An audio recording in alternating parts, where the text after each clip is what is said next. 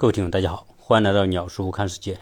上期跟大家聊到，这一届的卡塔尔世界杯是史上最豪华、投资最大的一次。卡塔尔这样一个国土面积只有一万一千平方公里这么小的一个国家，竟然要花那么多的钱来搞一次世界杯，从而形成了一个巨大的反差，也让人对这样一个国家显得特别的好奇。说一万一千平方公里。基本上跟我们国内一个地级市的面积差不多，比北京的面积还要小，大概是两个上海市那么大。当然，说到中东的阿拉伯产油国，人们立刻会联想到中东的石油土豪，靠着石油、天然气发家致富。所以，中东有一大批这种弹丸小国，但是它拥有的财富量惊人。除了我们说到的这个卡塔尔、阿联酋、迪拜、巴林、科威特。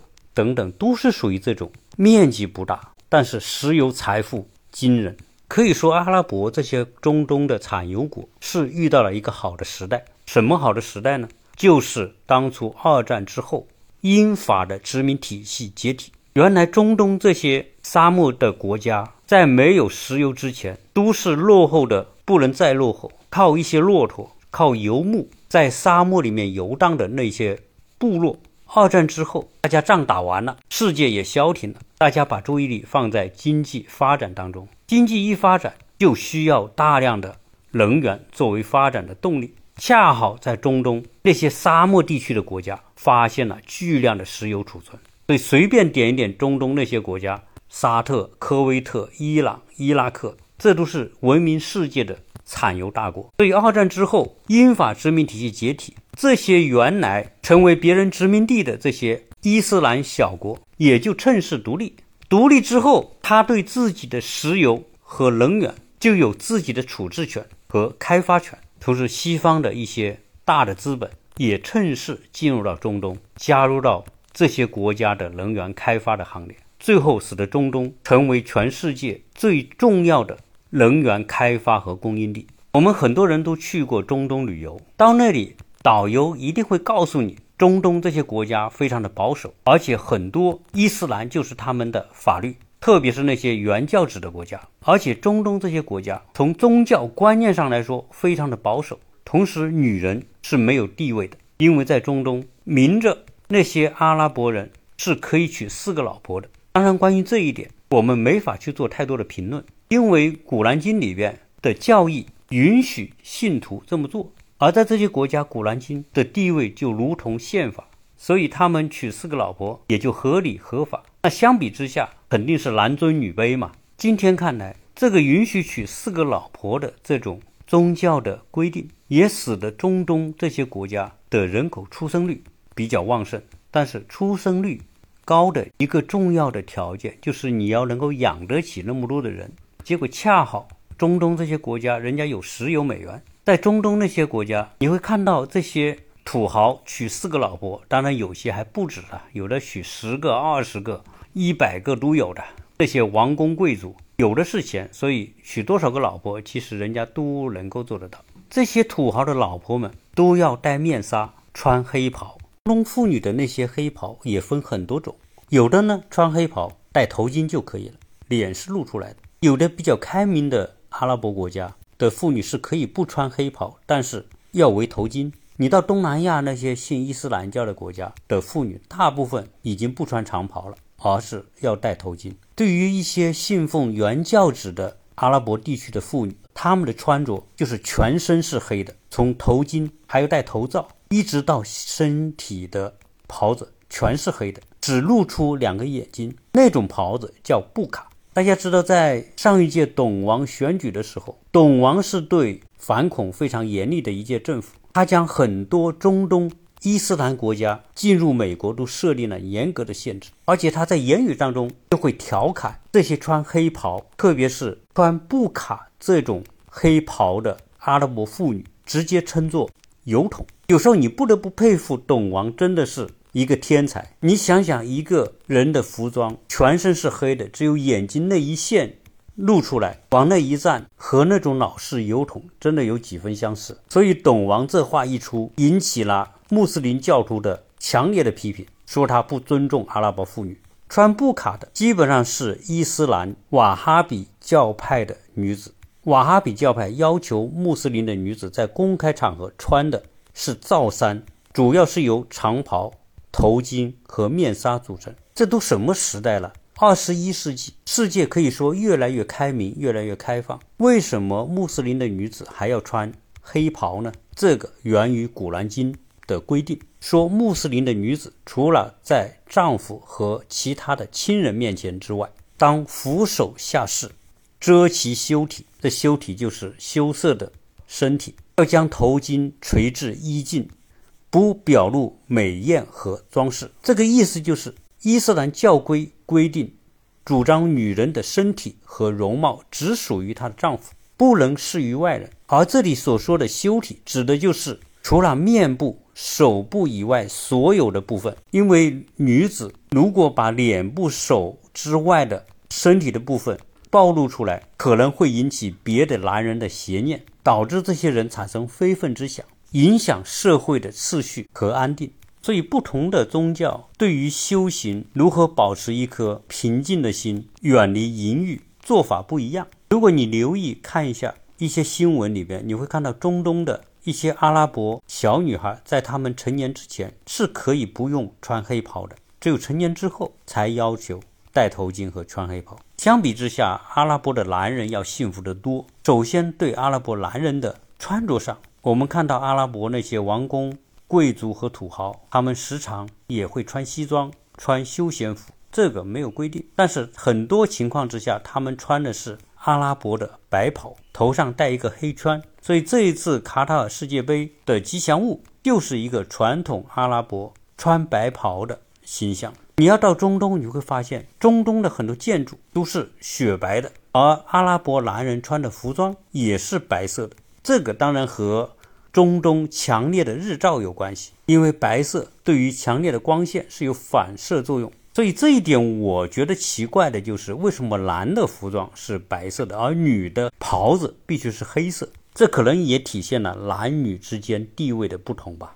然而，在卡塔尔有一位王妃，同样作为女性，她却从不蒙面，也不穿黑袍，而是穿的流行服饰。这位王妃为什么可以超越宗教的约束之外？这一期我们重点就来聊一聊这位美丽动人的卡塔尔王妃，她的名字叫莫扎。她是中东女性的一个特例，也是一个传奇。很多人在网上把莫扎王妃称作中东的武则天。一说到武则天，我们都会联想到中国历史上第一个也是唯一的一个女皇帝。为什么这个莫扎王妃可以配得上中东武则天的称号呢？这个称号绝不是浪得虚名，因为这个莫扎王妃的身世。坎坷，以及最后她成为卡塔尔的王妃，并且进而荣登卡塔尔皇太后的宝座，一手掌管着卡塔尔巨量的财富帝国。这是怎样的了不起的一个女人？而且出生在中东这样一个极端保守的伊斯兰世界。先希望大家关注鸟叔的节目。在我讲到莫扎这个事情的时候，大家可能会联想到灰姑娘变公主的故事。其实莫扎本身并不是灰姑娘，她仍然出生在卡塔尔的贵族家庭，但是因为她的父亲触怒了当时卡塔尔的国王哈利法，被关进监狱，而她和她的母亲被驱逐出卡塔尔。后来莫扎靠结识卡塔尔的王储。哈马德，并且与王子一见钟情，最后莫扎与王子结婚，成为王妃，并且在上世纪九十年代鼓动她的丈夫发动政变，推翻了她丈夫的父亲，让她丈夫成了卡塔尔的国王，她就成为王后。最后，她也将她的父亲从监狱当中解救出来。所以。莫扎王妃，他有着惊人的传奇人生。他在卡塔尔有着至高无上的地位。他在卡塔尔人民心中又是什么样一个形象呢？我们慢慢来讲。说起卡塔尔，人们想到两个场景：一是沙漠之国，第二是盛产石油，而且非常的富裕。但是在二十世纪初，也就是一百年前的卡塔尔，那个时候在那里还没有发现石油，所以那只是英国的一片。非常普通的殖民地。由于卡塔尔是个半岛，所以那里的主要产业就是养珍珠。到上世纪的三十年代，中东发现了石油，卡塔尔也借石油成了英国的一台印钞机。英国大量的从卡塔尔开采石油，然后运往世界各地。那时候的英国仍然掌握了全世界最大的殖民体系。英国从中东的石油当中赚取了巨量的财富。但是二战之后，英国的殖民体系解体，很多殖民地都纷纷独立，卡塔尔也不例外。到了一九七零年，卡塔尔出台了自己的第一部宪法，并且在一九七一年正式从英国独立出来，建立卡塔尔王国。卡塔尔独立之后的国王叫艾哈迈德，他上位只有一年多的时间，就被自己的堂弟哈利法给废掉了。这个废掉的过程很戏剧性，就是国王艾哈迈德出国访问，结果他的堂弟就发动政变，自立为国王。艾哈迈德成了光杆司令，也回不了国，就只好去欧洲旅居。这个哈利法就是莫扎的公公，可见这些小国统治者的权力也并不稳固，弄不好就会来个阴沟里翻船。哈利法篡位之后，他很明白他自己可以通过政变上台，说不定哪天他下面的人又来一场政变，就可以把他赶下去。所以哈利法上台之后，就采取高压手段对其他的贵族进行打压。和控制，哈利法一个人控制了军权，掌握了财权，使得王室一家独大，几乎成为一位独裁者。卡塔尔和大多数的阿拉伯国家一样，都是由各个不同的部落组成，每个部落都有自己的酋长。因此，当初卡塔尔的石油资源本应该属于全体部落，由部落酋长们联合来分配收益和利润。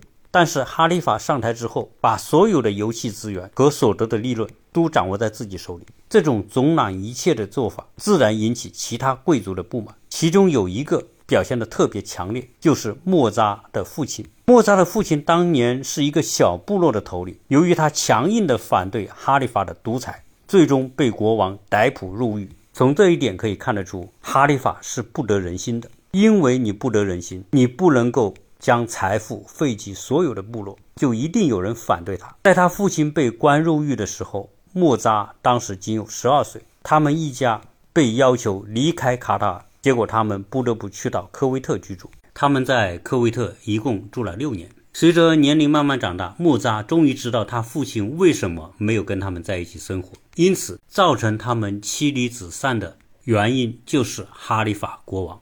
因此，他内心产生了对哈利法的仇恨。他需要报仇，需要营救他的父亲。但是那个时候的莫扎，纵使有这个想法，也是势单力孤，所以他只能选择努力学习，争取未来回卡塔尔上学，并且寻找机会来拯救自己的父亲。高中毕业之后，莫扎终于考上了卡塔尔大学的社会学系。如花似玉的莫扎成为学校的校花，也成为卡塔尔的社交名人。终于在一场舞会上，他邂逅了改变自己人生的人——卡塔尔的王储哈马德。而这个哈马德就是哈利法的儿子。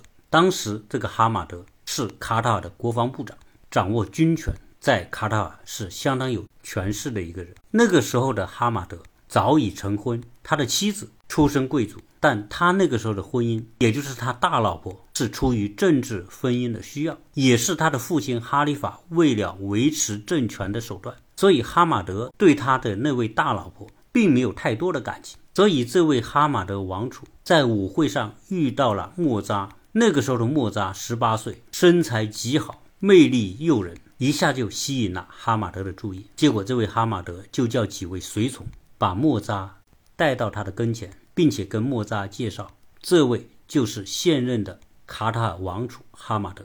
这使得莫扎大惊失色，因为眼前这个人的父亲就是把他爸关进监狱的那个国王，也就是哈马德，就是他的仇人之子。所以莫扎感觉到这是命运的安排，仇人的儿子居然爱上了自己，这使得他一开始没法接受这个哈马德。但是舞会之后，这个哈马德。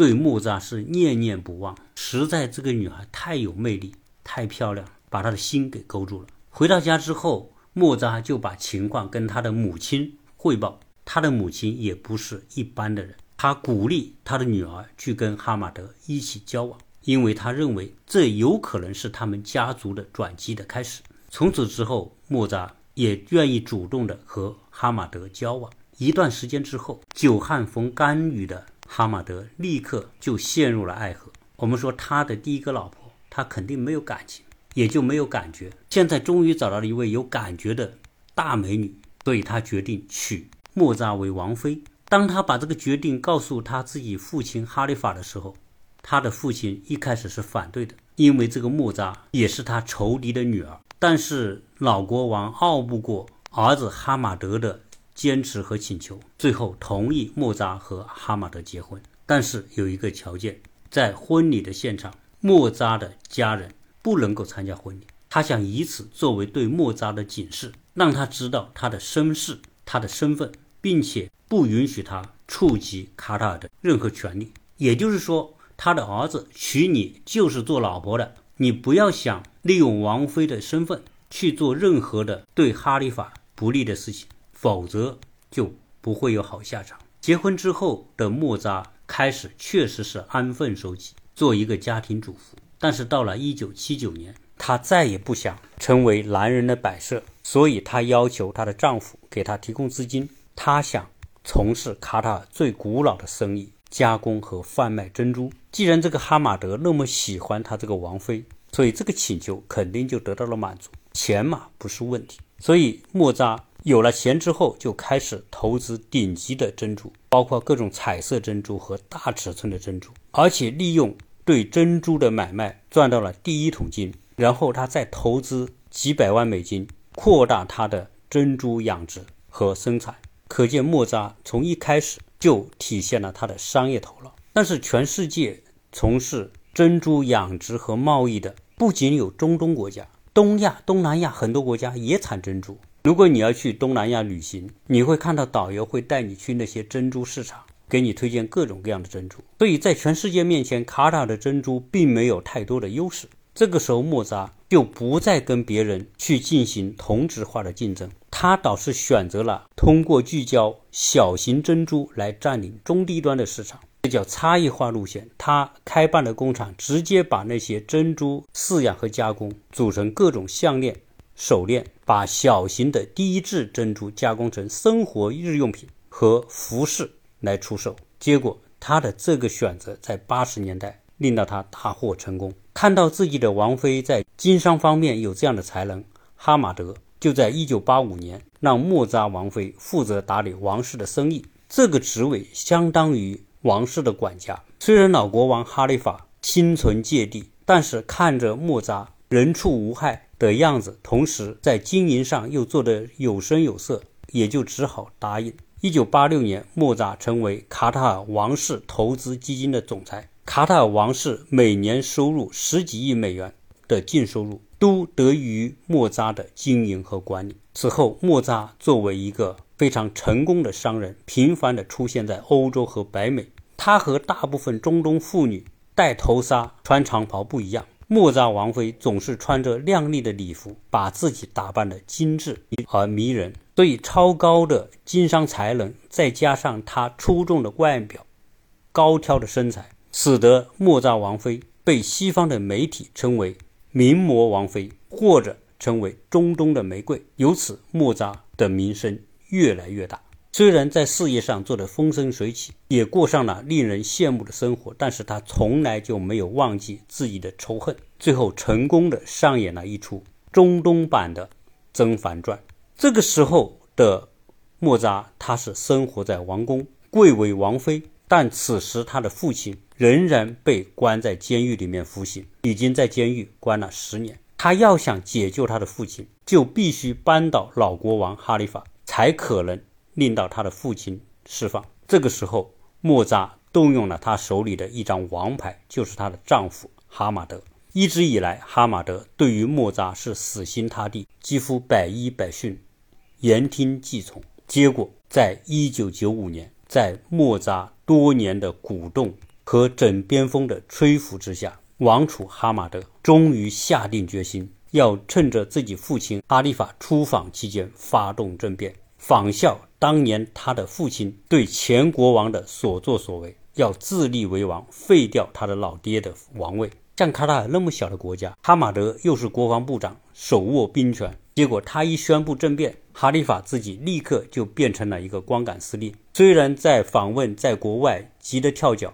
也是无计可施。最后，他的儿子就跟他谈判，说：“你就不要回来了，你的生活我会好好的给你安排，我给你一大笔钱，你可以安享晚年。你就宣布退位，由你儿子我哈马德来当卡塔的国王，大家两全其美。”他的老爸也没有别的选择，只能就此退位，因为好歹继承他王位的也是自己的儿子嘛。哈马德在荣登卡塔尔王位之后，立刻获得世界各国的支持和认可。现在老国王终于被扳倒了，也再也不能回卡塔尔。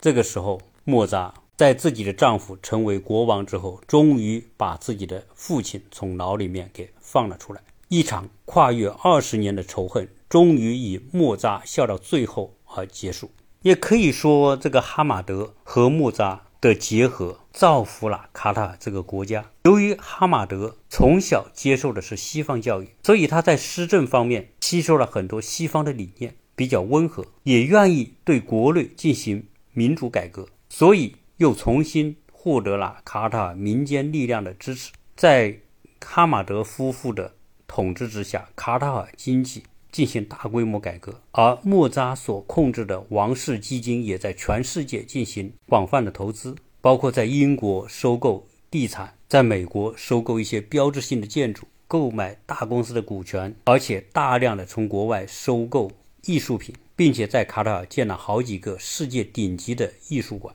可以说，莫扎的投资非常的成功。他投资英国的地产，在二十一世纪初期。欧洲地产，包括英国地产，价格暴涨的时候，莫扎趁势将那些项目卖出，赚了不少的钱。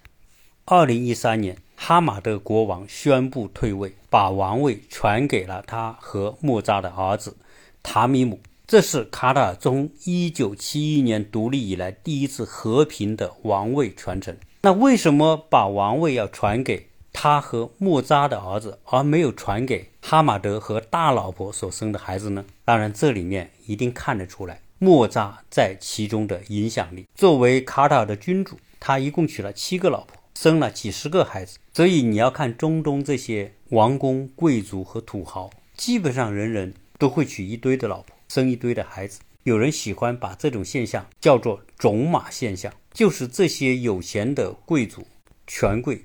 就如同种马一样，多多的播种。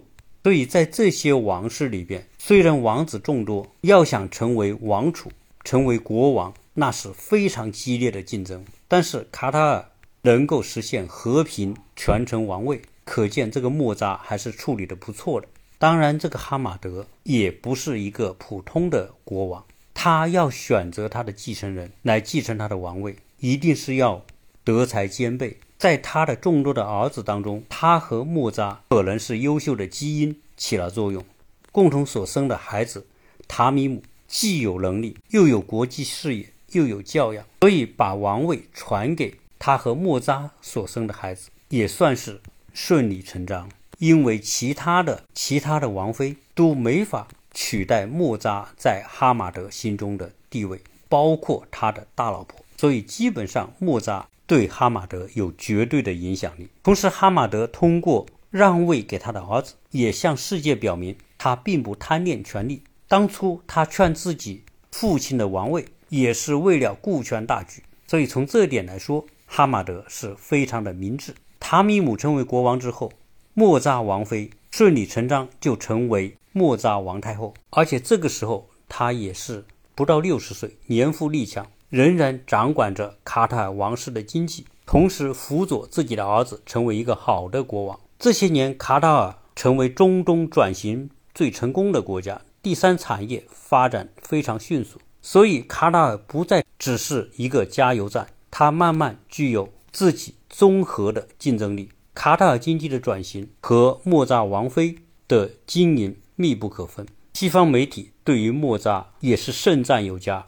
说她是中东的女强人，是中东女性的楷模。当然，有些媒体认为，从某个角度来说，过分夸大莫扎在卡塔尔经济发展当中的作用，可能也是脱离了实际。因为卡塔尔的王室聘请了强大的而专业的顾问团队。这不仅仅是莫扎王妃一个人的功劳，有一些中东的国家愿意把他们的王妃打造成明星，从而来掩饰这些中东国家宗教对女性的不公正。因为毕竟在中东是全世界众所周知的为数不多的实行一夫多妻制的地方，绝大部分的中东女性，除非有特别的背景，否则一旦嫁人，基本上就等于失去了人权。这方面我们可以看到，网上有很多人传出中国也有一些女性嫁到中东阿拉伯国家做老婆的，由于在那些国家，他们的丈夫一般。都不止娶一个老婆，所以这些女的到了那些国家之后，几乎就成为丈夫的私有财产。他们的护照会被没收，他们的儿女的教育和安排不一定可以按照他们自己的意愿来，甚至回国也要得到丈夫的同意才行。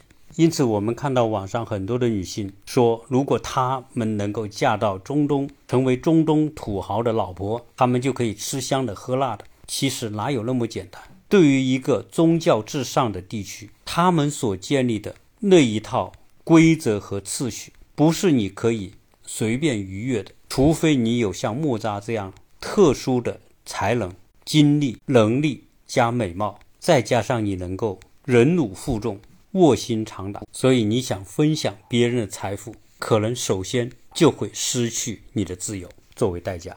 中国作为一夫一妻制的国家，你的观念。思维、想法、习惯都是以一夫一妻作为基础的。你突然去到一个一夫多妻的国家，你如何处理好和其他的老婆的关系，就是一个不容易跨越的坎。但是对于莫扎不一样，因为他的观念里边，他就认为一夫多妻是一种正常现象，所以他也能够在不能够成为正式的情况之下，屈尊去嫁给哈马德。这一次的世界杯，莫扎陪同哈马德出席了开幕式。他在卡塔尔所得到的民众的认可和尊重也可见一斑。如果不是因为世界杯，我想很多人不会关注到卡塔尔这个国家，更不太可能关注到莫扎王妃以及他用人生所上演的一出中东版的《甄嬛传》，使自己成为武则天式的现实版的王太后。所以通过。我们所了解到的，像迪拜、卡塔尔、阿联酋这些小国，我们也可以看得到，阿拉伯国家的王室也不尽是酒囊饭袋，有很多人都是受了很好的教育，包括像哈马德和莫扎这样的统治者，他们能够将财富进行合理的分配，进行投资，来造福本国的人民，并使得卡塔尔这样的小国成为世界上收入最高的富裕之国。所以，对于这些，我们除了羡慕之外，我们可能还要看到，有一些国家所实行的开明专制，在适当的时间，如果他们做得够好，其实对一个国家的发展也未必是坏事。类似这样的国家和例子可以举出很多。因此，开明专制首先是这些国家能够遇上像哈马德这样的开明君主。通过卡塔尔和莫扎的故事，让我们开拓更多的视野，去了解不同的国家。也是一件很有趣的事情。这一期就跟大家聊这么多，谢谢大家收听。